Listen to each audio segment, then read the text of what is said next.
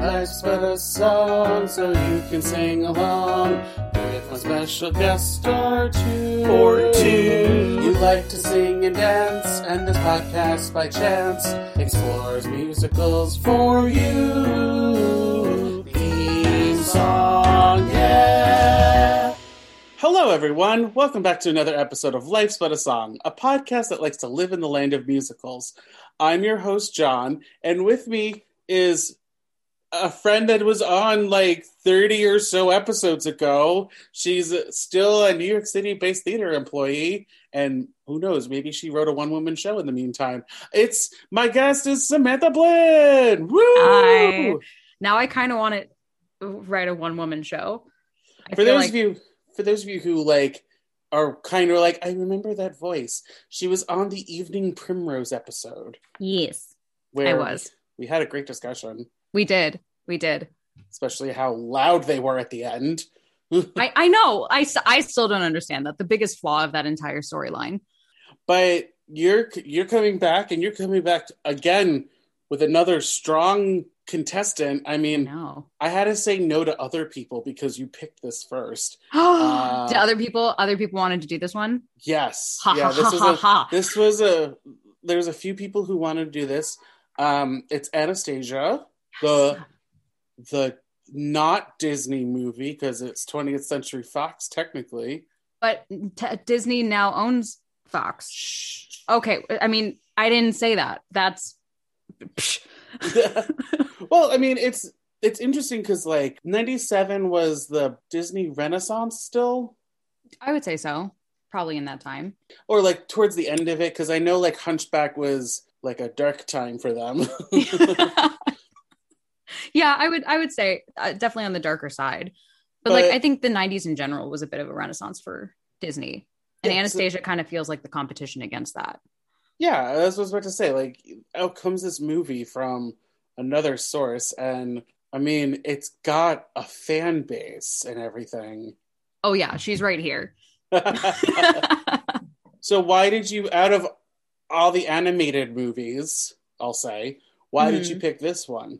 Oh, this is this is just my number one, hands down, hands down, down my number one. Yeah, I grew up with it. Um, I was obsessed with this movie as a kid.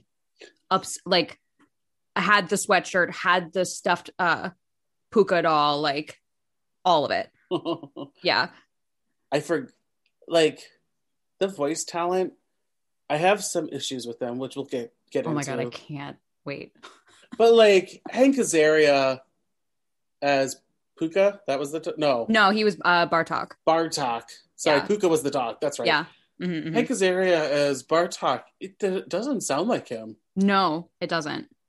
And like even Kelsey Grammer would like yeah I forgot it, it was Kelsey Grammer until I was like moments you you're, you're yeah. just like ah there's Fraser, but and Fraser singing Fraser can sing Fraser can sing but we're talking yeah. about Anastasia Beverly Hills. No, I'm kidding. Anastasia. It came out in nineteen ninety-seven with a screenplay by Susan Gauthier, Bruce Graham, Bob... Oh, fucking A. Uh, this is all you, my friend. Zu- Zudiker and Noni White.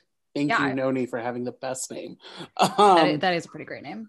Music by Stephen Flaherty, lyrics by Lynn Ahrens, and it's directed by Don Bluth and Gary Goldman.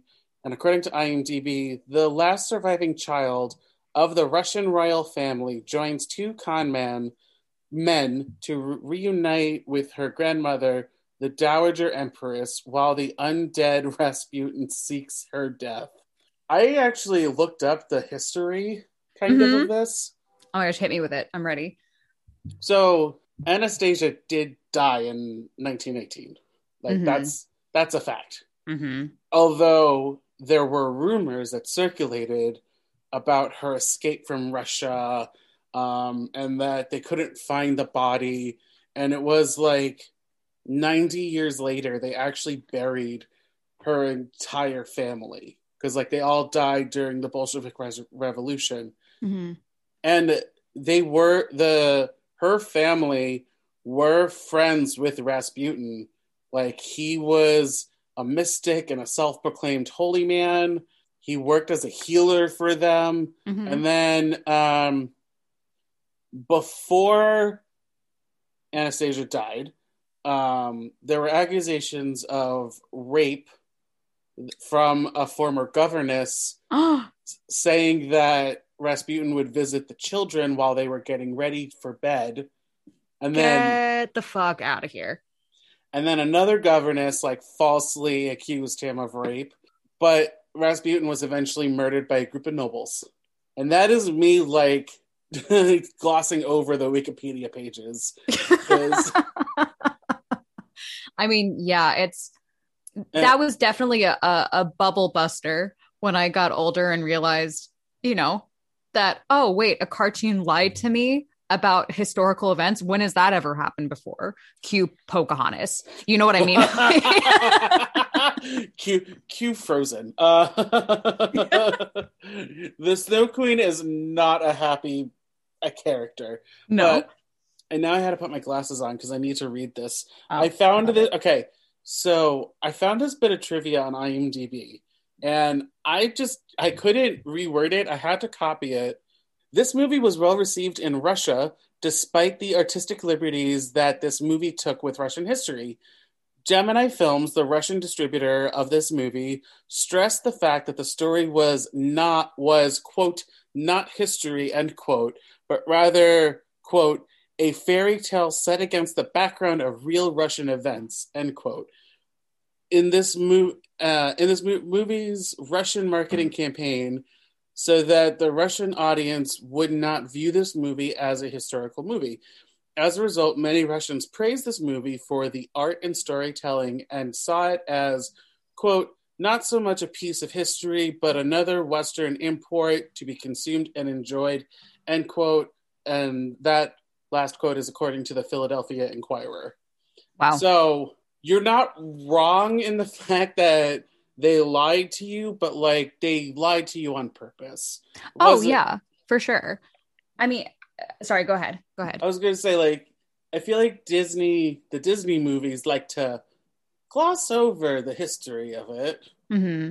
just to like make it sound nicer. Like both Mulans glossed over everything that happens. yeah. Yeah. And so, and even Pocahontas, like, crossed over and had a white savior, so yeah, and a talking willow tree. I mean, who doesn't love a talking willow tree? I mean, that's fact. That's his. Histor- that's historical fact. It is historical fact. So, like this movie, although Rasputin, like they kind of portray Rasputin as the Maleficent of this movie, if you mm-hmm. understand what I'm talking about, mm-hmm, mm-hmm. and I'm here for it. I mean, yeah, I think that's a pretty. A pretty good way. I wouldn't have thought of that, but you know, hearing that now, I come on. He comes in during some sort of ball that they're having. Okay, in, that's fair. In, in honor of Anastasia, and he puts a curse on them. I mean, yeah, yeah, you're you're not wrong. Although it's really, not wrong. It's really interesting because in Disney films, I've seen this before where. They took the word evil and made it an acronym where it says every villain villain in Lyme. So like, if you think about it, the villain in every Disney movie has like a song that deals or like has something about them that deals with the color lime because mm. lime as a dye for fabric and stuff was made out of arsenic and it literally killed people. So I fun wow. facts galore. That is well because you because that color shows up with Maleficent mm-hmm. and um even uh oh my god, what is the song Scar's song in Lion King? Be prepared. Like, be prepared. It, that's a big color, like big part of the color scheme for that song. Ur- Ursula has it in um Poor Unfortunate Souls. Um. So then Rasputin with his the thing that he sold his soul for. Mm-hmm. It's. It, I'm just saying, it's interesting that like they stole a sort of rule from Disney for a non-Disney movie. Well, yeah, and you have to wonder like if if they did that because it really was like there was so much of it that made it seem like a Disney movie just because mm. of the of the specific things like this that you find in Disney cartoons. And I wonder if that was like a very purposeful thing in order to get people to see the movie, you know, because a lot of people didn't realize for a long time that Anastasia wasn't a Disney princess, or that was like, I, I remember talking about that with people before. Oh yeah. You know what I'm, I mean? Because it does, it does in a lot of ways reflect princess movies, like the kind of standard Disney princess. Well, I mean, it doesn't, it doesn't, maybe that's not. I feel like she was ahead of Disney at the time, because now mm-hmm. Disney just caught up with how they treat their their heroines, their female yeah, leads. That's a fair point. Because, like, the I'm thinking of the scene at the bridge at the end where she's battling Rasputin, and she's battling Rasputin. Yeah, it's, she's, like, no on question. top of him, like, wrestling him. And so, like, the fact that she doesn't give up, and yes, Dimitri likes to play the knight in shining armor, blah, blah, blah. Um... Yeah, but he doesn't. What does he do? He gets he gets thrown onto some sort of like Pegasus and then knocked over the head with a rock. Right. So it's like he, but he the the act of him want like I'm the man, so I must save the woman on the tracks, mm-hmm. kind of a thing. Mm-hmm. Um, annoys me, but like they really turned it on its head, and it took Disney another decade or so for them to finally be like, oh, this is what we should be doing. yeah.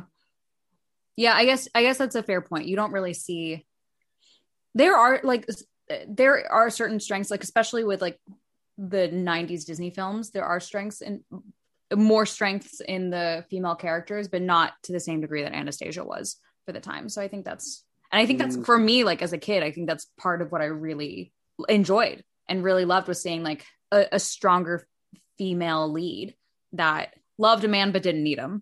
Right. You know? She didn't need the man, and then even even he didn't need her, kind of a thing. You know what I mean? Like he needed her for money, but then after that, like done. Mm-hmm. There wasn't any sort of like, oh my god, we're so desperately in love with each other kind mm-hmm. of a mood. Mm-hmm. It kind yeah. of was, but not at the same time. Yeah, because they didn't like each other that much at the beginning.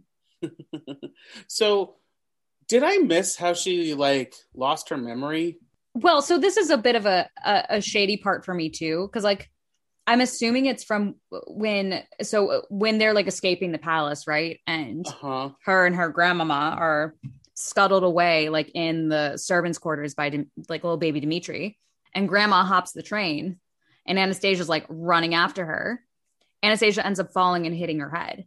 So she does hit her head. So she hits her head. I'm assuming that's what they were implying, because she falls and like knocks herself out. Oh, and nobody realized that she was the daughter. Well, that's okay. That yeah, that's the kind of shady part for me too. It's like she still looks like a like a princess. Like she she people know what she looks like, and all of a sudden she ends up in an orphanage with like a nickname for Anastasia, and yet nobody knows what's going on or like who she is. It's it's a bit bizarre to me. Who cares? Adrian Martin is her caretaker. That's all I care about. I didn't realize until I was looking at the credits and I saw her name pop up, and I was so happy.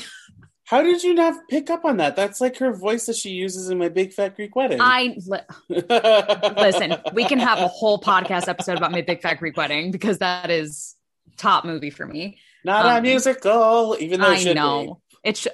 Right? Am I wrong? When are we? No, you're not wrong. When are we going to adapt it into a musical? Um. Okay, I I may have some time that I can chisel away to figure it out. Yay! uh, but there are other voice actors in this that, if you you scroll through the whole cast list, I'm assuming, so you yeah. probably know know who I'm going to mention, but like. In the ensemble slash character vocals, there's a little known actor named J K Simmons. Mm-hmm. Name, nobody knows him. And then just some guy named Billy Porter. Like, I I know. I I what? I also lost my mind at that today. Because I was, yeah, I just like, I was, I was giving the movie a rewatch, and I was like looking through the credits, and I was like, oh yeah, I like the ensemble. One of my, one of my, um, undergrad professors was an ensemble vocalist in it, so I was like, oh look, there's his name, and then like two names under that was Billy Porter, and I was like, get get out of here. Stop it. Get out of here. And then the fact that Lacey Chabert is the singing voice for young Anastasia. Like, what? I know. And it's Kirsten Dunst as young Anastasia? Like, I know. Also surprised me. Also surprised me. Um, I did read, though, that Liz Callaway was not the first choice. How do I want to word this? I'm I'm just stunned right now. Fla- Flaherty and Aarons were recording the temp tracks, mm-hmm. and the vocalist couldn't make it. So they called Liz Callaway in as just like a last minute replacement. Mm-hmm. And the producers liked her so much that she got the part. What a champion. I I just, I love Liz Callaway so much. She's one of my favorite voices of all time, just in in everything. I just, I, I can't, I honestly can't imagine this movie without her. I mean, who was the voice of Ariel? I feel like she may be... That was, real- um, oh my gosh, what is her name? You know, Jody Benson. I feel like Jody Benson is probably the only one that m- might have been able to do it. Mm-hmm. But because she's in Disney's pocket, obviously they don't want to let go of her. Yeah, of course. So. Of course. But um, I also read that for Meg Ryan, she was a little tentative about doing it. And they they took dialogue from like one of her movies. I want to say it was like Sleepless in Seattle or something like mm-hmm. that. And they put it over like a scene from Anastasia and to make it make sense. Okay. Although in my opinion, her and John Cusack are miscast. Yeah, I you think so?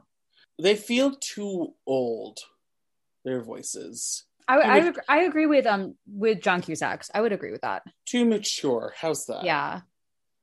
I mean, yeah, John Cusack. And then Angela Lansbury, like, fucking love her. I think she's doing a Scottish accent. I'm not sure. Yeah, the like, accent work in this is, like, very spotty. Just across, like, I many of the characters. I don't get why the adults are the ones that have the accent. And uh, Anastasia and Dimitri don't. So weird. Beats me. It's is it like oh a- accessibility to an American audience because they can't handle like people with accents? Like yes. Come on now. Yeah, that's probably exactly what it is. Yeah. We can only do American and British, and that's it. Well, those are the only two. Those are the only two accents. You you were correct. You are correct, sir. You were so correct. You're correct. Whatever, like old white man came up with that. Yes. Yeah. So did you uh, get a chance to see the stage version when it came out? No, I didn't. And I, which is such a bummer. That was, it was definitely my own fault for not seeing it, but I had been waiting for literally years, years and years and years for it to be adapted into a musical. Was so excited when it was. And then I just completely dropped the ball on actually seeing it. But I know they made, I, I heard that they made some like pretty significant changes as well in terms of like the storyline. Yeah, yeah, yeah. Hit me with um, them. Well, I didn't. I didn't actually read the changes. They got rid of "In the Dark of the Night." Well, I don't think Rasputin's in it at all, right? What? Hold, that's what please. I feel like. That's. I feel like I, I was chatting with somebody that worked on the show like a few years ago, and that's what they told me. There is no Rasputin. Yeah, I think they've completely. I think a lot of the storyline in terms of like that side of it has changed. So rude. Yeah, I feel like, I mean, I don't know. I don't want to, I don't want to speak to it again because I haven't seen it. So I, I don't want to speak out of turn, but it seems uh, like they d- had more of a focus on like the Russian Revolution. Dear listener, I'm so sorry that I failed you on my Wikipedia research. I thought they were going to, because like a lot of cl- complaints that I have about the stage to movie version, or in this case, the movie to stage version, is like, it's done. Like, mm-hmm. you don't have to alter it or be like, the music is in their mind. Like, mm-hmm. you don't have to do that. It's done. Just, like, put cameras around or, like, make real people do it. Yeah. Yeah, I mean, at the same time, I can understand why there are some artistic liberties taken when it's adapted from one medium to another, just so that like they can stand on their own a bit. I guess musical in particular that I'm thinking of, which is another, I haven't seen the movie in years, but it's another one that I really love, is Once. In, in terms of like the adaptations that they made from the movie of Once uh, and turning it into a stage musical, they're very different, even though the storyline is the same. And like, I think, I think that's an example like of an adaptation that did a really good job with it. But if you don't make solid choices in the changes that you're going to make, then what's just the point of doing it? Right. Then it's, yeah, it's not, it's not going to translate. Huh. But like in the Dark of the Night, that song was just banging. Banging. It is a banging song. And once upon oh, fucking so um I told you before, I'm on the I'm I've been scrolling on the TikTok as to pass the time away. Mm-hmm. And there's this one person, I'm gonna post it on my social media. I I've already planned it. Um it's this one guy who pretends to be like the composers of the movie as well as the producers. So he's like sitting in his car, as a lot of TikTokers do. And he has In the Dark of the Night playing, and as the producer, he's like, "This is so sexy," and the composers are like, "Yeah, uh huh, just wait." And he's not wrong. This song is like banging. It's sexy. Yeah. It's moody. It's dark. It, I fucking love it. It's like, I, as much as I love Disney movies, it mm-hmm. just went. It just bitch slapped them with its dick and was like, no. Yeah, it, no, it, it totally did. It totally did. Once Upon a December, the one in her house. Because I know mm-hmm. that's like, that song plays like five or seven million times in the movie. Oh, yeah, yeah, yeah. But the one where she's... Actually in um, the palace. Actually in the palace, and she's joining the con. Mm-hmm. Uh, with Dimitri and Vlad, Vladimir, yeah, mm-hmm. Kelsey Grammer. Um, but like you see the ghosts of the dancers, and I'm just sitting there like, what the fuck is this movie? I know it's it is such a magical moment. That is, I mean, I have to say, maybe this is jumping ahead a little bit, but that's my favorite song in the whole whole movie. Once Upon a December, yeah, hands down. I just think it's so simple and it's so beautiful. And the way they animated it too. I mean, also just like, if we can talk about the animation, is just out of this world. Like with like the three D elements that they put into it as well. I'm, I'm a big old fan of it. I'm, mm, okay. So I had to watch it on my phone. I don't know if this is, if it hurt or if it hurt it, because while watching it, it felt like it was a little choppy. Mm, okay. Because my laptop wasn't working at the time, so I had to watch it on my phone. And and it felt like they looked very flat. Like there was no mm. dimension on them, like no shadow, a lot, not a lot of shadows on them. Mm-hmm. So that's just my my humble opinion, and yeah. I think I wrote them down as flat, so you're going to hear that again. Oh, yay. Okay. But, I, I mean, Once Upon a December... No one does that. No one has done that before or at. Well, they try to now because obviously people are like, this is banging. And let's try to recreate it. And then they can't. Because like you got Rumor in Saint Petersburg. I know. I mean, there's only what, nine songs in the movie, which surprisingly. Yeah, I was really surprised too when when um the when you sent over the outline actually, and I was looking over it as I was watching the movie, I was very very surprised to see that there was as quote unquote few songs as there were, you know, because I think it just it fits in just like with the flow of the movie so well that you just don't because you notice. Hear like the underscoring a lot, yeah um but the actual singing part, there's only nine of them, and I'm okay with it. Mm-hmm. Oddly. Well, because the songs are just well placed and well written. I mean, that's the thing, right? You don't need a lot of songs saturating a story if the songs that are there serve the purpose of it. I do wish there was like maybe one more, because at um, the end there, yeah, before the battle, maybe like somewhere between Paris uh, Holds the Key to Your Heart and Before the Battle. Like, I feel like there should have been one more song. What if if there was a song there, what kind of song would you want there? I don't know, just something to like, because for me it I just felt like I was just like, oh, okay, there's just a lot of dialogue and it's a little little slowing down, just something to like, I don't know, an eleven o'clock number. mm-hmm, mm-hmm. Well, not an eleven o'clock number. No, right? You don't need that. But like, I mean, maybe I you a reprise of mm. In the Dark of the Night. That would have been kind of cool. Like leading into the leading into, into the, the battle, battle scene.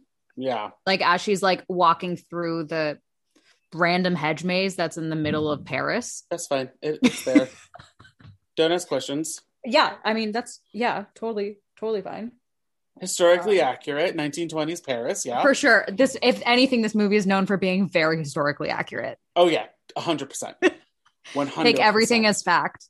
Everything that's, everything that happens. Uh, but what I was saying earlier, like a rumor in Saint Petersburg, that felt very Disney. Mm-hmm. That felt like um, Bonjour or... Oh, definitely. Whatever the actual name of that song is. And it, Belle, it's Belle. Belle, it's just called Belle, yeah. Wait, who's who's the lead in that movie? The, Who are they talking one? About? um, Journey to the Past is kind of cute. Yeah, I mean, like, I will... I mean, maybe this is a controversial opinion, but I will always stan Once Upon a December over Journey to the Past. And I also love Journey to the Past, but that is, that is seen as like the big number in this movie. And even I know in the, in the musical adaptation, the stage adaptation, this is the song before intermission. This is like the end of, they, they move it to the end of act one. Journey to, oh, they do. Mm-hmm. But like Once Upon a December is like the song of the show. Yeah. It's objectively a better song. Yeah, I'm gonna. I'll, I'll agree with you on that. So, yay! We're, I, I I hear the hate tweets coming. Oh um, yeah, I'm just picturing everybody else that wanted to do this episode being like, "Why did you pick this bitch to do it? She doesn't know what she's talking about." She does. Uh, yeah. Listen to me. I have opinions. We're allowed to and have my, opinions, and my You're opinion is to... that Once Upon a December is a better song. You're allowed to love it, but also find fault in it. Oh, for sure. Like the it's accent like... work. Because nothing is perfect. And if it was perfect, then like, why are we doing this? Yeah, for sure. We don't want to talk about perfect things. That's boring. Um, I also read off of IMDb that uh, Bernadette Peters hated the design of her character. Really? Yeah. I love Sophie so much, though. She didn't like how that she was overweight. Get the fuck out of here. Bernadette can, I love Bernadette, but she can get over herself on that one. It's like, Bernie, you're only in like five minutes of the movie. Also, she's beautiful. So sit down, Bernadette. You get, but I still you, love you. But I still love you so much. Like, come on the pod. Come on the pod. Yeah, you're maybe, amazing. No disrespect. Maybe, maybe at the time she didn't like it, but then obviously over time she got over it because like she realized the character is bubbly and joyful, and it's supposed she's supposed to be like the direct opposite in every which way. So yeah, she's a little more curvaceous. Whatever. She's just she's just a delight. Like anytime she's on screen, you just have to smile. You know, she makes me so happy. And I forgot how uh, until I rewatched it, I forgot how much I love that character. so and I'll, yeah. Oh, sorry. Go ahead. So, uh, random question. I know we're talking about Bernie right now, but going back with the action sequences, mm-hmm, especially the train, how do they not see the green glowing demon? Why is Pooka the only one that sees it? It's not like it's not like a dog, just a dog sense thing. It's like they're very obvious. Yeah. Everything, everything glows lime green. Right, like the fucking what are they like? Demons or something? Yeah, I would say they're little little demon babies. Little demon babies create a, a demon monster mm-hmm. to destroy the train tracks, and it's like, okay, well, nobody saw it. Well, yeah, and so like when they want to separate the baggage car from the engine in the front, right? And Dimitri's like, "I'll go separate it," or whatever he says. But the little demons are like, no, no, no. And they like weld them together. Nobody notices and nobody thinks twice of it. They're just like, oh, darn. What can I use? Give me a chisel. Surprise. They're welded together. Oh, no. How whatever we gotta do. It was designed like that. It must have been designed like that. Definitely not these demons that are flying around everywhere in our face. Come on now. How did you feel about Dimitri as a person? Um, as a character, I should say. As as a as a uh, a little kid watching this movie, I loved Dimitri.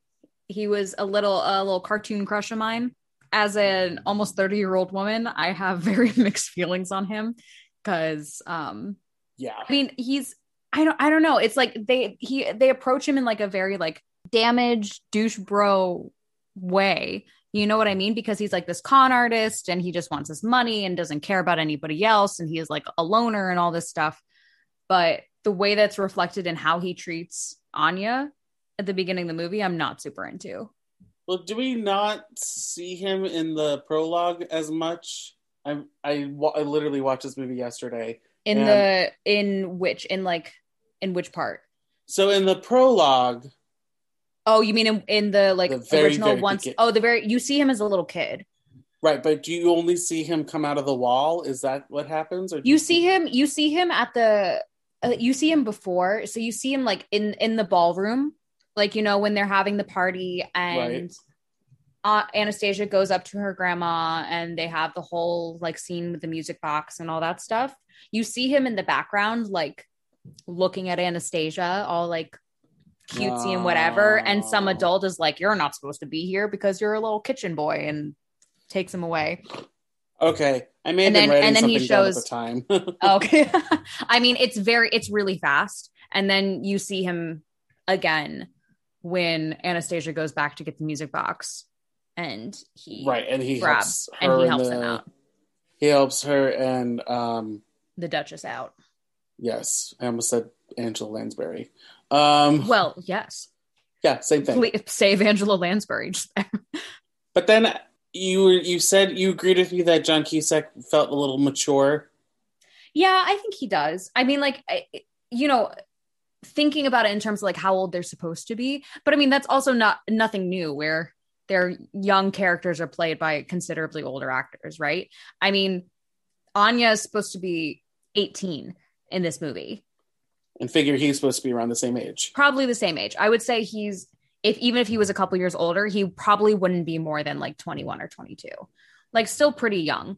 And like, I could, so I can almost forgive Meg Ryan's voice on it. Um, cause she has kind of a younger cadence to it, but I, and I don't get me wrong. I actually, I enjoyed John Cusack's voice just in general as a, a voice in this world, but plus it, it would have been an, interesting to see like wh- what would have been brought to the character if it, if it was a younger actor. Plus it was another movie for them to be partnered together. Well, you have to wonder if, yeah, you have to wonder if that was on purpose. Oh, of course. They're like, kids will love it. They've seen yeah. Sleepless in Seattle. Yes. That was definitely on my list as like a, as like an eight-year-old. Another thing that comes to mind when I think about like the voices of the film is I think about like Meg Ryan and Liz Callaway. Obviously, because like for me, like what I fell in love with, I didn't fall in love with Meg Ryan's voice when I was a kid. And like when I watch this movie or anytime I watch it now as an adult, what I love is her singing voice. And I have to say, I always find it really frustrating. And it's not just with Anastasia. It's just with any musical film like this, where there is another actor mm. voicing the singing character and they're not properly credited, you know, or their their yeah.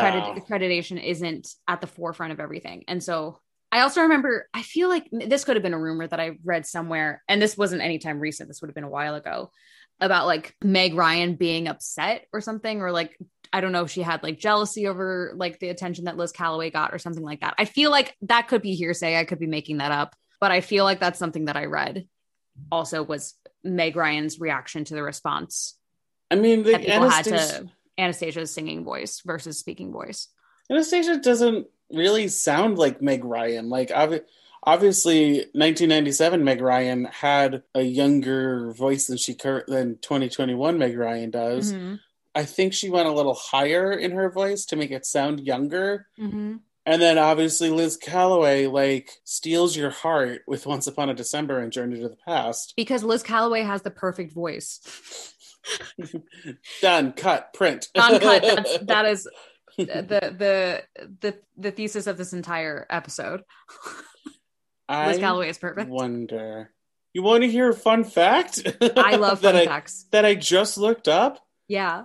Angela Lansbury was part of the twenty twelve reading of the stage version, reprising her role. Oh! I wanted to see if Liz Callaway, like, was part of the cast, and I don't see her name. I don't think she was. She she did some work with them. I know. Um. Oh my God, I'm gonna kick myself. Who was the the name of the actor that played Anastasia in the original production?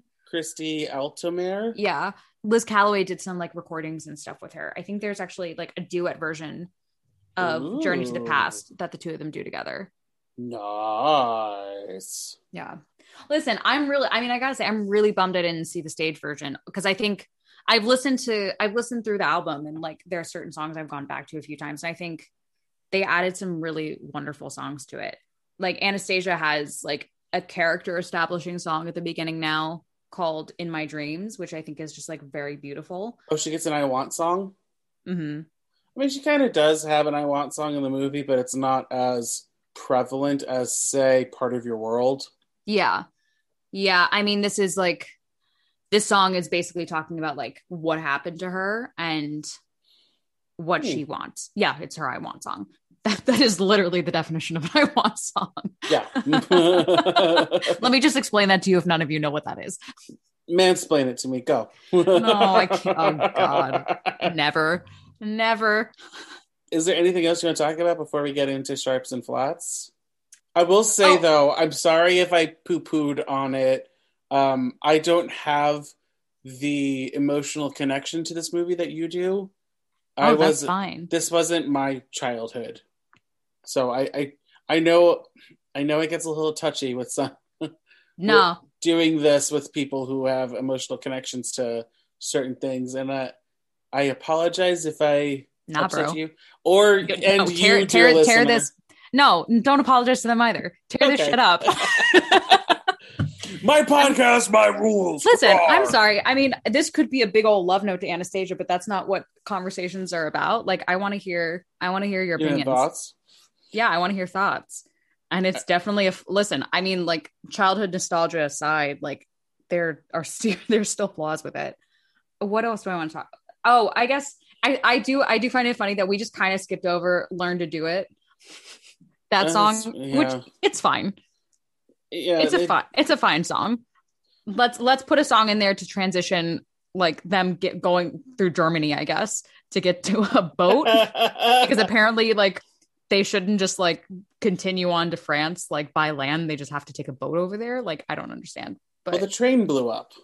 Well, the train blew up, and then they were like riding in the back of like milk carts and stuff like that. I don't know if it was milk cart, but they were like in all these buggies and stuff, and it gave them. There was the transition song time where they were walking across logs and and it was also etiquette. And it was also the Rain in Spain song. Falls mainly on the plain. Yes. All right. Right is, that, is that the saying? The rain, the Rhine and Spain falls mainly on the, on the plain. oh, and the no last one has thing picked I that movie yet. By the way, it's out there. Listen. No, don't make me watch. No, no. You you get other you get other choices. You're All right. picking that one. That's fair. uh, the, the John has spoken. The John, um, the, the John has spoken. Yes, and then the only other thing uh, from the other song that we didn't really talk about was "Perry Holds the Key to Your Heart." Is just I think is also just a delightful song, and it gives Bernadette a chance to do her thing. And on I M D B, if you go through their trivia, they. They show you the historical figures that are in that song. Oh, really? Yeah. Oh, that's um, cool. I I I don't have it up, and I don't feel like listing them all. So that's okay. Maybe I'll do a screenshot and put it on the Insta. I think that's a great idea. Yes. It leaves it leaves the listeners wanting more and gives them something to look up. Yeah. So be on the lookout on the Instagram. You mm-hmm. you know what it is. I'll say it later. Uh, let's get into Sharp and Flat, shall we? Yeah. Sharp Flat. So obviously in this section um we're going to highlight some moments that we've either talked about or haven't really discussed yet, and if we liked it it's sharp, and if we hated it or didn't like it it's flat. uh Sam, do you have mm-hmm. any sharps you want to highlight? I mean, I feel like I've unintentionally said so many sharps at this point. Um, I mean, my, my big one, I guess, again, my big one is Once Upon a December, just that entire scene, both the song, just like, I think it's a brilliant song. And then what we were talking about before, like aesthetically, visually, it was just. Yeah, it's just perfect. Stunning. I wrote the um, same, I, I basically wrote the same thing too. I just said the music slaps so hard. It slaps so hard. And it doesn't have to, but thank you. Yeah. I mean, there's a reason it was up for, uh, they were up for an Academy Award for it, right? They were up for, yeah. And for, uh, um, they were up for something else. I was just looking at this and I can't remember, but they, they were up for, they had award nominations for the music, and it makes total sense. They're an incredible duo, like writing duo. Well, yeah, I didn't realize that they wrote Once on This Island and Ragtime and Seussical. I yep. So my God, go team! It also always made me laugh that the same team that wrote Ragtime wrote Seussical. It's and like that, two vastly different shows. And it also is just like two white people wrote Once on This Island. Like yeah, mm. yeah, that. It's funny because I actually, when I was when I was doing my little research before we started recording, I saw that. I actually didn't realize that they, because I actually, unfortunately, don't know Once on This Island super well. I mean, I know, I know, I know, I've listened to some of it, but I, I've never actually seen a production of it. Um, but I didn't realize that they were the composers for that as well. But I do find that interesting that it was. Uh... Yeah, they were nominated for. Uh, at the Oscars, Best Original Song, Journey to the Past, and mm-hmm. Best Music, Original Music, or Comedy Score. And then for the Golden Globes, they were nominated for... Two of their songs were nominated for Best Song, Journey to the Past, Past and Once Upon a December. Mm-hmm. And it won a couple other awards for everything, basically. Yeah. I mean, because it is just great. Yeah. It's, it's just great. It's nine songs, ten if you count the one that's in the credits. Well, I was going to say, why haven't we talked about the Aaliyah cover of Journey to the Past yet? Oh, I was talking about at the beginning. Oh. That one, I, I didn't really look into it. And at that point, I was just like, I don't really want to. But like, that's, um, that happens at the end. And that's like somebody different. Mm-hmm. I don't know who sings that, and I'm okay with that. That's okay. they'll I, they'll just live live in the ether of the end of the movie. Do you have any flats that you want to like highlight? I really. I also mentioned this before. I the accent work really got me because it is, and it's it's that thing that I think just happened a lot. It just happens a lot in movies. It's just like generalized ideas of what accents are, and then inconsistencies and. Having the lead, well, I mean, we, we, we're here to kind of cover this, I guess, but having the two like lead romantic characters speaking with an American accent, even though it doesn't make sense in the world of the movie with everybody else. Right. You know, so I, I think, I think that's that kind of generalization that I don't, I don't know what accent Christopher Lloyd has, but I'm okay with it because he's the yeah. bad guy. The, the the bad guy. He just has the the the bad guy accent. Yeah, yeah, yeah. He has. There's like a little Russian in there, but like, yeah. It's just guy. Also like peak Christopher Lloyd. I mean, has Christopher Lloyd not peaked? No, no. I mean, I mean, like has has never peaked. I should say, like he's he's pretty consistent with his stuff. You know, yeah. He's got you've got Back to the Future, mm-hmm. Adam's Family. This and then he just shows up in things and you're like fucking hey Christopher Lloyd, and you're just always happy to see him. I'm so happy to see him, especially when he plays crazy. um he is he is very good at crazy. I wrote down Meg Ryan, John Cusack. You know, felt like mm-hmm. their voices were a little too mature. Like Meg Ryan was just like on after talking with you, she's like on the cusp. I think she did alter her voice for the role. John Cusack didn't. Um yeah, well, and I know, like, listen, I know for these types of films, like, to get people to come out to see them, you need you something. need name actors, but there you just have to, like, for every name actor that isn't a voice actor, there are dozens and dozens of incredibly talented voice actors that could have fucking slayed it, you know. Uh, well, yeah, because, like, look at Moana. Mm-hmm. They put all their eggs in the basket with Dwayne John- Dwayne The Rock Johnson, that, like, everyone else was not really known to audiences. Mm-hmm. So they're like, Lin-Manuel Miranda wrote the music, Dwayne The Rock Johnson. Perfect movie, right, guys? Right? Yeah. Well, and also Disney has that thing where, like, if it's if Disney's name is slapped on it, people are just gonna go.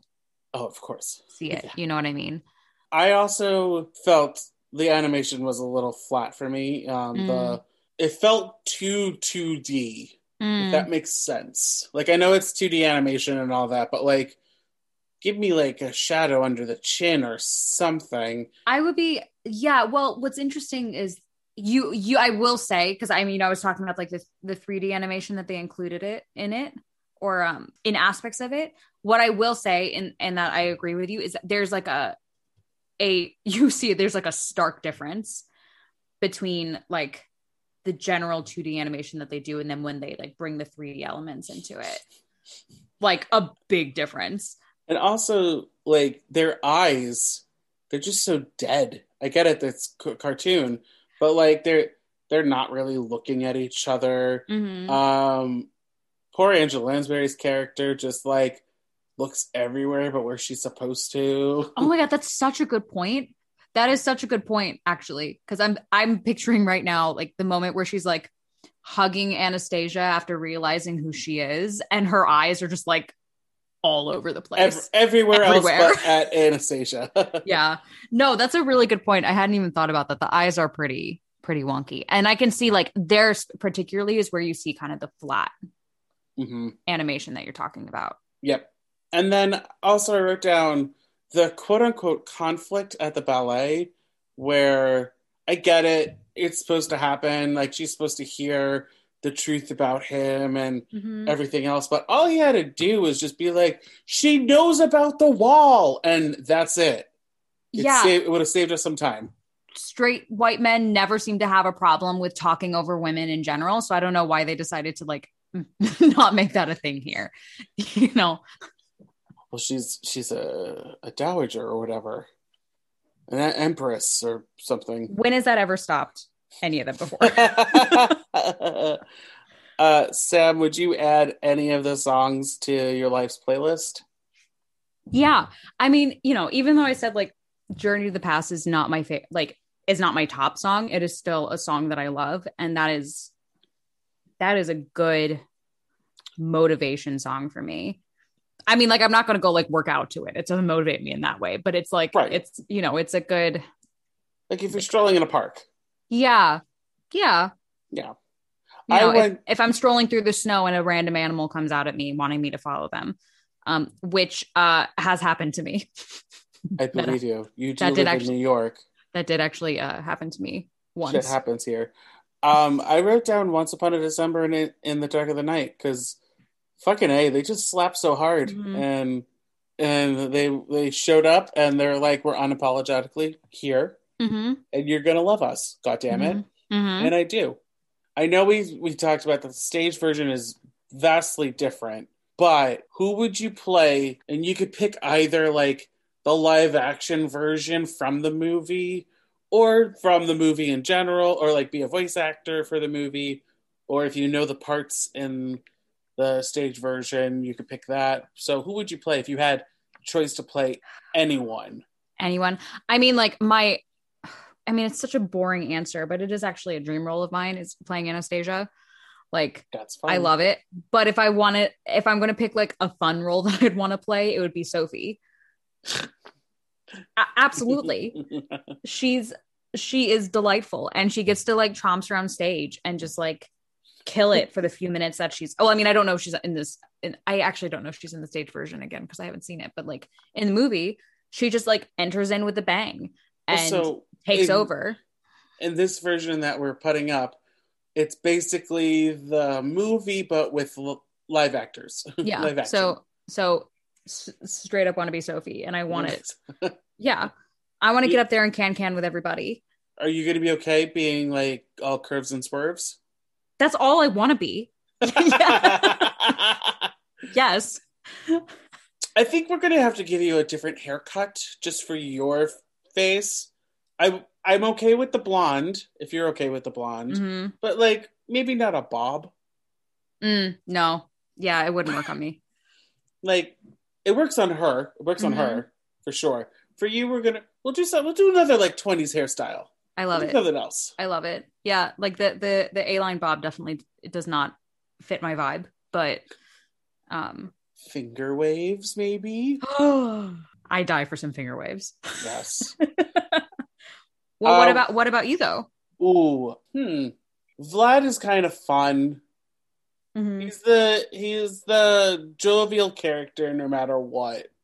Um, I don't know the show at all. I've never seen it, so mm-hmm. um, I don't know if he's in it. But I think you and I would have some fun on I stage think, together. I think Vla- I think Vlad is in it.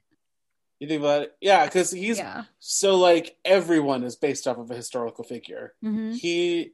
He is, and I read that Dimitri is like a combination of a couple of people, allegedly. Well, I think, yeah, well, I think even, I mean, because the, when I was reading a little bit, and I can't remember her name, but even the, the Anya impersonator, there's like, there was like, obviously there were there a lot was. of people that were impersonators, but there's one in particular that like was seen as like the most authentic one or the one that, um, that, and she that got people, away with it for years. Yeah.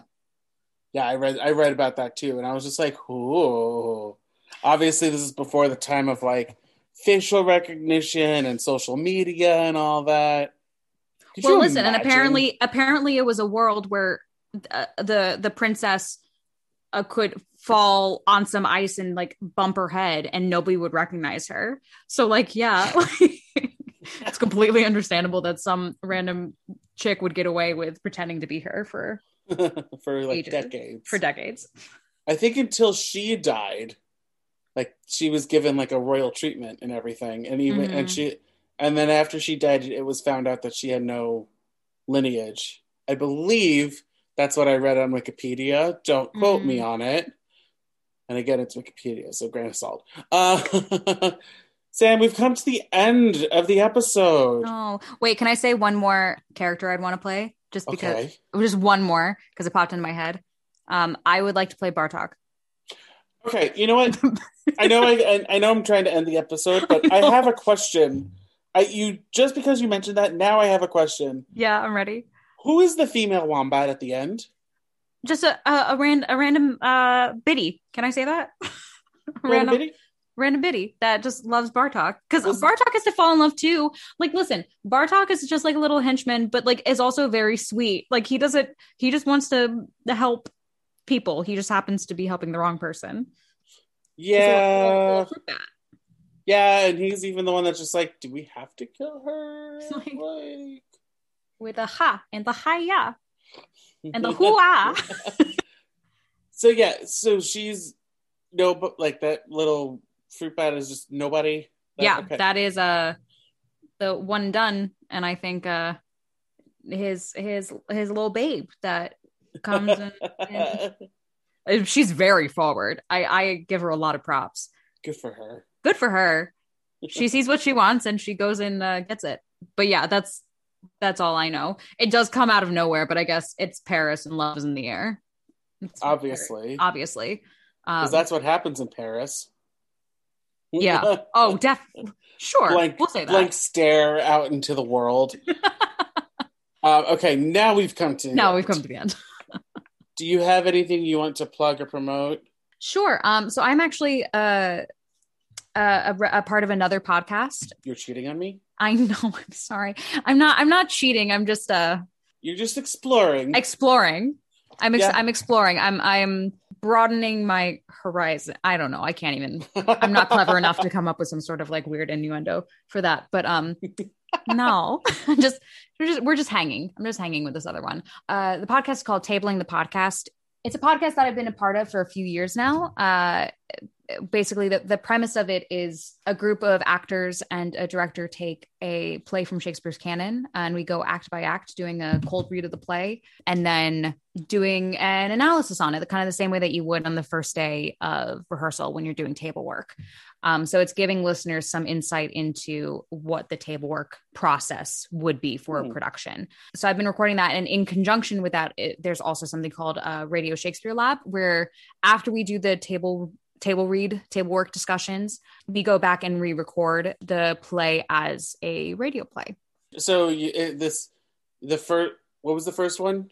The first one, tabling, it's called Tabling the Podcast. So Tabling the Podcast is like the rehearsal.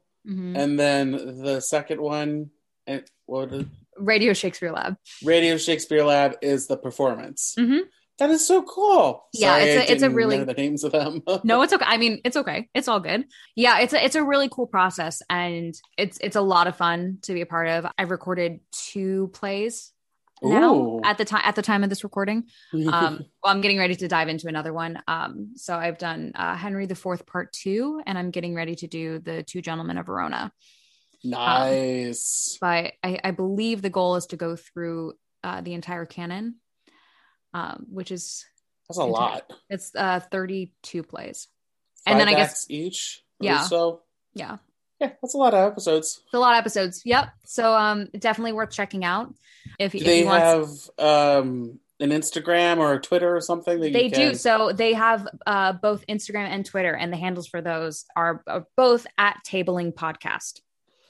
And then what about the radio? Or is it... it's it's all it's all under the same. It's all under the same? It's Great. all under the same. If you want to, you can also check out the I S C, which is the International Shakespeare Center, which is uh, out in Santa Fe, New Mexico. And that is uh, what these podcasts, the company that they're um, a part of, that they're in partnership Ooh. with. So you can check them out as well. They do some really cool work. And if you guys want to like come at us for some stuff that we said during this episode, you're more than welcome to. Yeah, I'll come uh, back.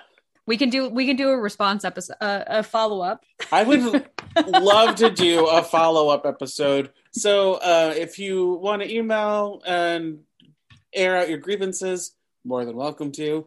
Email is buttasongpod at gmail dot com. I'm on Facebook, Instagram, and Twitter. I am so excited for like hate comments. You have no idea. Well, yeah. yeah, I mean, I'm expecting full on hate from the other people that wanted to do this episode. It's fine. I'll shield you from it. But uh, thank you. Thank but you. I'm looking for towards me and this and this podcast. I want I, I want some other opinions of, of people. And you can uh, hate me at ButtaSongPod on Facebook, Instagram, and Twitter. And if you want to be part of next episode's conversation, we're going to be talking about the Bob's Burger episode, Work Hard or Die Trying, Girl. So, Sam, I may have sold my soul to have this special vial of stuff that'll make us fly away. So let's, let's fly away. We're flying. Bye. Bye. Bye. Special thanks to Justin Johnson for creating the podcast's artwork and to Nick Bombasino for composing the theme song and the jingles in this podcast. And thank you to CastBox for hosting this podcast. Bye again, everyone, and have a musical day.